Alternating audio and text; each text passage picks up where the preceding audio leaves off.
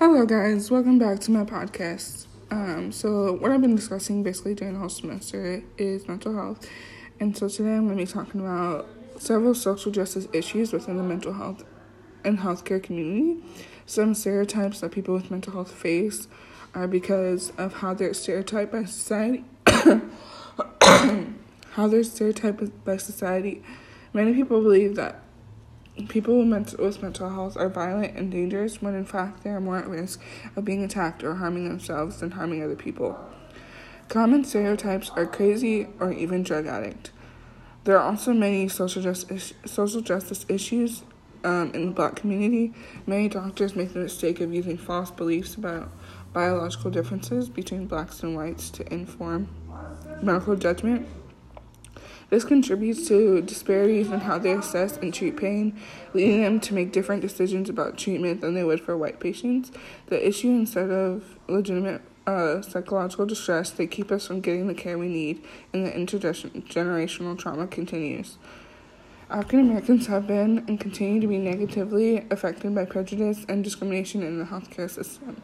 Misdiagnosis, inadequate treatment, and lack of cultural competence by health professionals cause distrust and prevent many African Americans from seeking or staying in treatment. In 2017, 11% of African Americans had no form of health insurance.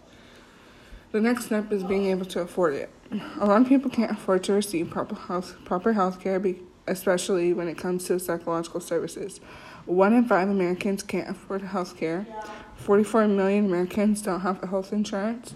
The Affordable Care Act was passed in 2010 that intended to help give everyone affordable health care. But in today's society, there is still health coverage and treatment gaps with poverty, race, and employment status.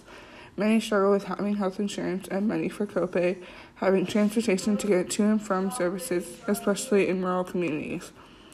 Lastly, I'm going to talk about is availability. Mental health has clear social definitive issues. Many people that can't get health can't get health care because they can't afford housing, education, economic security, and social support. Yet, far too often, people of color, gender nonconforming folks, and people with mental health and other disabilities are systematically denied these things. As, as a social justice approach to mental health, we should focus on ensuring equal access to all social groups for mental, medical health care and so much more.